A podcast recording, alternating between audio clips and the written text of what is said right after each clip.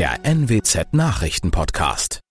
Guten Morgen zum Nachrichtenpodcast der NWZ. Mein Name ist Christian Osterloh. Moin.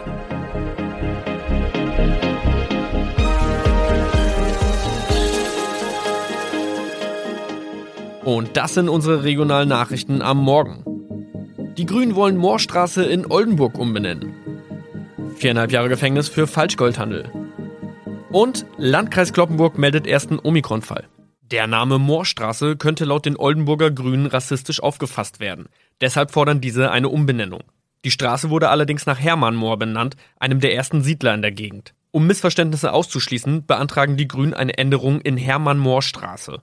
Dann müssten alle Anwohner ihre neue Adresse in ihren Pässen angleichen. Außerdem müssten Polizei, Feuerwehr, Rettungsdienste und Anbieter von Navigationssystemen informiert werden. Die Stadtverwaltung schlug vor, ein Zusatzschild mit Informationen zur Person Hermann Mohr anzubringen. So könne man alle Irritationen beseitigen.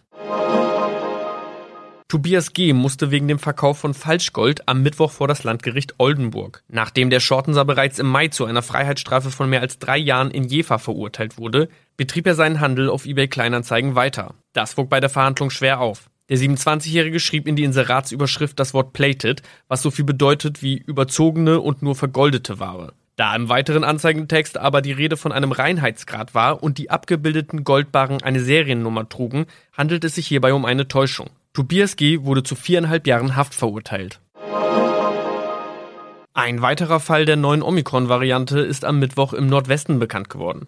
Der Kreis Kloppenburg bestätigt, dass eine Frau bei ihrer Rückreise aus Südafrika am Hamburger Flughafen positiv getestet wurde. Sie befindet sich weiterhin in Hamburg in Quarantäne. Da die Frau im Landkreis Kloppenburg lebt, sei auch das Gesundheitsamt Kloppenburg für diesen Fall zuständig. Zuvor gab es bereits bestätigte Omikron-Fälle in der Wesermarsch und im Kreis Leer. Das waren unsere Nachrichten aus der Region. Weitere aktuelle News aus dem Nordwesten finden Sie wie immer auf NWZ Online. Und Aktuelles aus Deutschland und der Welt hören Sie jetzt von unseren Kollegen aus Berlin. Vielen Dank und schönen guten Morgen. Ich bin Maja Däne und das sind heute unsere Themen aus Deutschland und der Welt. Dritte Infektionswelle verhindern. Bundeskanzlerin Merkel wirbt für den längeren Lockdown. Corona-Gipfel in Brüssel. EU-Staaten wollen Reisen weiter ausbremsen. Und Rüstungskontrolle. Der neue US-Präsident Biden will den Abrüstungsvertrag mit Russland verlängern. Seit Wochen stecken wir im Lockdown und jetzt wird es also noch mindestens bis Mitte Februar so weitergehen.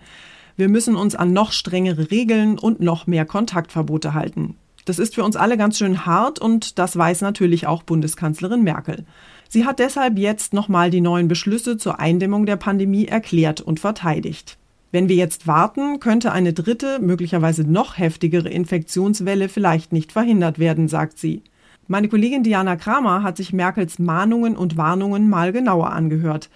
Diana, was genau hat Merkel denn gestern in Berlin gesagt? Die Kanzlerin hat so ausgedrückt, wir befinden uns in einer sehr schwierigen Phase der Pandemie. Die Infektionszahlen gehen aktuell zwar etwas zurück und es werden auch weniger Menschen intensivmedizinisch behandelt, aber die Zahl der Toten ist weiterhin zu hoch. Das sind nicht einfach Zahlen, das sind Menschen, die in Einsamkeit gestorben sind. Das sind Schicksale, das sind Familien, die um sie trauern. Deshalb sagte die Kanzlerin zusammenfassend, die Mühe hat sich gelohnt, das Durchhalten mit den Beschränkungen, aber die Kuh ist sprichwörtlich einfach noch nicht vom Eis. Besondere Sorgen macht sich Merkel ja um die neuen Varianten des Virus, diese Mutationen. Aktuell sind diese Mutationen die größte Gefahr, sagte die Bundeskanzlerin, auch wenn diese neuen Varianten bei uns noch nicht die große Rolle spielen. Noch ist Zeit, diese abzuwehren, sagte Merkel. Und das heißt ganz konkret, wir dürfen nicht warten, bis die Gefahr bei uns auch greifbarer wird. Dann wäre es zu spät, um eine dritte Welle der Pandemie und gegebenenfalls eine noch heftigere als jemals zuvor zu verhindern. Alles, was jetzt passiert, also auch die Verlängerung des Lockdowns bis Mitte Februar, sei eine Vorsorge für uns alle. Okay, aber gibt es denn wenigstens ein kleines Licht am Ende des Tunnels? Hat Merkel irgendwas gesagt, wie lange das alles noch dauern wird und ob ein Ende absehbar ist? Nein, momentan gilt der Lockdown bis Mitte Februar, wie am Dienstag beschlossen. Über mögliche weitere Schritte wollte auch die Kanzlerin noch nicht sagen. Aber sie sieht einen ganz klaren Vorteil in der jetzigen Situation gegenüber anderen Pandemien in der Vergangenheit. Die Lage sei jetzt sehr viel besser, weil es bereits Impfstoffe gibt, sagte Merkel. Und deshalb sei sie auch zuversichtlich, dass die Pandemie in diesem Jahr bezwungen werden kann. Darauf hoffen wir natürlich alle. Aber Diana, lass uns doch noch mal kurz zur Lage an den Schulen und Kitas reden. Das Thema sorgt ja weiterhin für heftige Diskussionen. Ja, das stimmt, da wird viel debattiert. Der Lehrerverband zum Beispiel schlägt vor, dass es für alle Schülerinnen und Schüler mit Problemen die Möglichkeit geben muss, das Schuljahr freiwillig zu wiederholen, ohne dass man als Sitzenbleiber gilt.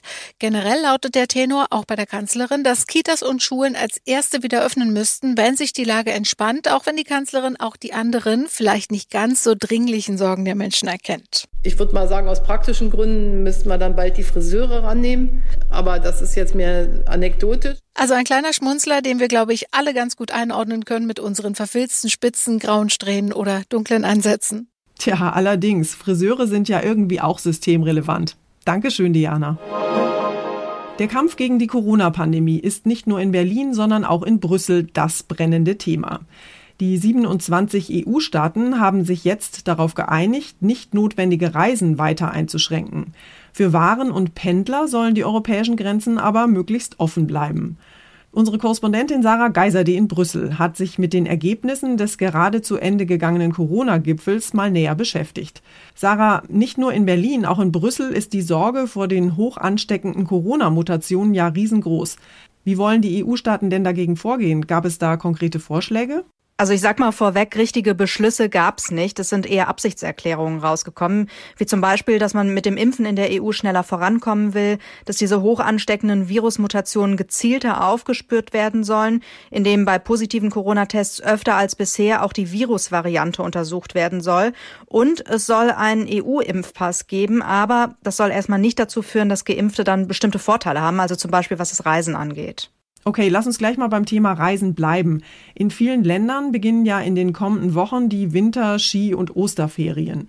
Und die 27 EU-Staaten wollen jetzt nicht notwendige Reisen weiter einschränken, richtig? Genau, wenn es nach EU-Kommissionschefin von der Leyen geht, dann soll die bestehende Corona-Ampelkarte ergänzt werden. Und zwar soll da neben bisher grün, orange und rot noch eine neue dunkelrote Kategorie eingeführt werden für Regionen, in denen sich das Coronavirus besonders stark verbreitet.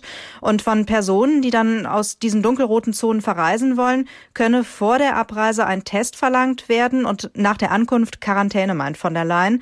Frankreich plant schon ab Sonntag für die meisten europäischen Reisenden solche Verpflichtungen einzuführen. Das klingt nicht so, als könnten wir uns bald in die Urlaubsplanung stürzen. Kommt es denn jetzt vielleicht sogar wieder zu Grenzschließungen innerhalb der EU? Also das will man hier in Brüssel zumindest unbedingt vermeiden. Das hat die EU-Kommission deutlich gemacht. Kanzlerin Merkel hat vor dem Videogipfel mit ihren EU-Kollegen Kontrollen an den deutschen Grenzen nicht völlig ausgeschlossen. Aber wir erinnern uns zurück an den Beginn der Corona-Pandemie. Da hatten etliche EU-Staaten ihre Grenzen zum Teil unkoordiniert dicht gemacht. Folge waren dann zum Beispiel an der deutschen Grenze zu Polen teils Dutzende Kilometer Stau. Verderbliche Waren kamen da nicht ans Ziel und Grenzpendler hatten Probleme, ihren Arbeitsplatz zu erreichen. Und das will man eigentlich nicht nochmal erleben. In den USA hat sich der neue Präsident Joe Biden an seinem ersten Amtstag gleich in die Arbeit gestürzt und eine ganze Reihe von Entscheidungen seines Amtsvorgängers Trump rückgängig gemacht. Biden hatte ja in seiner Rede am Kapitol angekündigt, dass er Bündnisse reparieren und mit der Welt wieder zusammenarbeiten möchte. Ein erster wichtiger Schritt dahin ist die Verlängerung des letzten großen atomaren Abrüstungsvertrags mit Russland. Eine konkrete Vereinbarung gibt es noch nicht, aber beiderseits gute Absichten, das Abkommen über die Nukleararsenale zu verlängern. Das war unter der Trump-Regierung wegen mehrerer Bedingungen gescheitert. Der Vertrag ist das letzte Abkommen zur Begrenzung strategischer Atomwaffen. Er sei im Interesse der nationalen Sicherheit der USA, sagte White House-Sprecherin Jen Psaki, und diene der strategischen Stabilität. Stabilität. Dessen ungeachtet wollen die USA Russland wegen der Cyberattacke, wegen der Vergiftung Nawalnys und wegen Wahleinmischung zur Verantwortung ziehen. Tina Eck, Washington. Unser Tipp des Tages heute für alle Eltern mit kleinen Kindern. Kitas sollen ja genau wie Schulen bis Mitte Februar dicht bleiben oder nur eingeschränkten Notbetrieb anbieten. Das haben Kanzlerin Merkel und die Ministerpräsidenten ja gerade vereinbart. Für viele Eltern ist es eine Riesenbelastung, denn die müssen ja schon seit Monaten irgendwie Job und Kinderbetreuung unter einen Hut kriegen. Wir haben die Vorsitzende des Deutschen Kita-Verbandes Waltraud Wegmann gefragt, wie hoch die Infektionszahlen in den Kitas eigentlich sind, warum Kontakte zu anderen Kindern so wichtig sind und worauf sich Kinder, Eltern und Erzieher in den nächsten Wochen so einstellen müssen. Frau Wegmann, die Kitas bieten derzeit ja nur einen Notbetrieb an. Wie viele Kinder kommen denn da? Also es ist so, dass wir relativ gute Belegungen haben. Das war in der ersten Woche nach Weihnachten natürlich ein bisschen weniger. Wir liegen jetzt bei etwa 60 Prozent. Das klingt eher viel. Warum sind denn trotz der ja immer noch ziemlich angespannten Corona-Lage so viele Kinder in den Kitas? Weil einerseits die Regelungen das natürlich hergeben und es andererseits für Eltern so ist, dass sie einerseits sehen, dass ihre Kinder Kinder brauchen und andererseits auch das Thema ist, dass Homeoffice keine Betreuungsform ist. Also das heißt, die Eltern sind zum Teil einfach überlastet mit dem, dass sie gleichzeitig die Kinder betreuen und gleichzeitig eine gute Qualität an Arbeit abliefern sollen. Klar, das ist schon eine Riesenbelastung für Familien. Aber wäre es nicht trotzdem sicherer, den Kita-Betrieb doch noch weiter einzuschränken? Also uns ist wichtig, nochmal zu sagen, das ist ja so, dass die Kinder eigentlich die einzigen sind, die keine Alternative zum persönlichen Kontakt haben. Und deswegen sind die natürlich ganz betroffen, weil ihre Kontaktmöglichkeiten in einem enormen Maße eingeschränkt sind. Wir haben auf der anderen Seite natürlich das Risiko von den Mitarbeitern. Das nicht so hoch ist wie jetzt im alten Bereich, vollkommen klar, aber es gibt ein Risiko. Was ist denn jetzt das Wichtigste für Kinder, Eltern und Erzieher? Was konkret fordern Sie von der Politik? Also aus unserer Sicht ist das Wichtigste, dass die Kitas aufbleiben. Und dazu brauchen wir eine Unterstützung für die Kitas. Wir brauchen Luftfiltergeräte in den Kitas. Dafür brauchen wir Finanzierung. Und wir brauchen, dass die Mitarbeiter und Mitarbeiterinnen in der Impfstrategie vorrangig berücksichtigt werden, weil sie einen besonderen Raum haben, in dem sie sich nicht schützen können.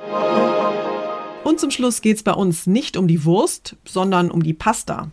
Die Deutschen haben der italienischen Pasta-Industrie mit ihrem Heißhunger auf Nudeln nämlich einen echten Boom beschert. Im Corona-Jahr 2020 haben wir offenbar so viel Pasta gegessen wie schon lange nicht mehr. Oder zumindest haben wir so viel Pasta gekauft wie schon lange nicht mehr.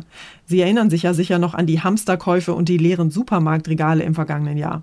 Die italienischen Pasta-Produzenten haben sich jedenfalls riesig über die deutschen Nudelhamsterkäufe gefreut. Die Pasta-Exporte nach Germania sind nämlich um satte 20 Prozent gestiegen. Egal ob lang, kurz, glatt, Pasta ist in Corona-Zeiten ein Seelentröster und Spaghetti stehen bei den Deutschen offenbar ganz oben auf der Favoritenliste. Aber, und das ist überraschend, auch Reis hier aus Italien gehört zu den Pandemiegewinnern. Doch dass die Deutschen auch Klopapier gehortet haben, das versteht hier bis heute kaum jemand. Das war's von mir für heute. Ich bin Maja Däne und wünsche Ihnen allen ein entspanntes Wochenende. Tschüss und bis Montag.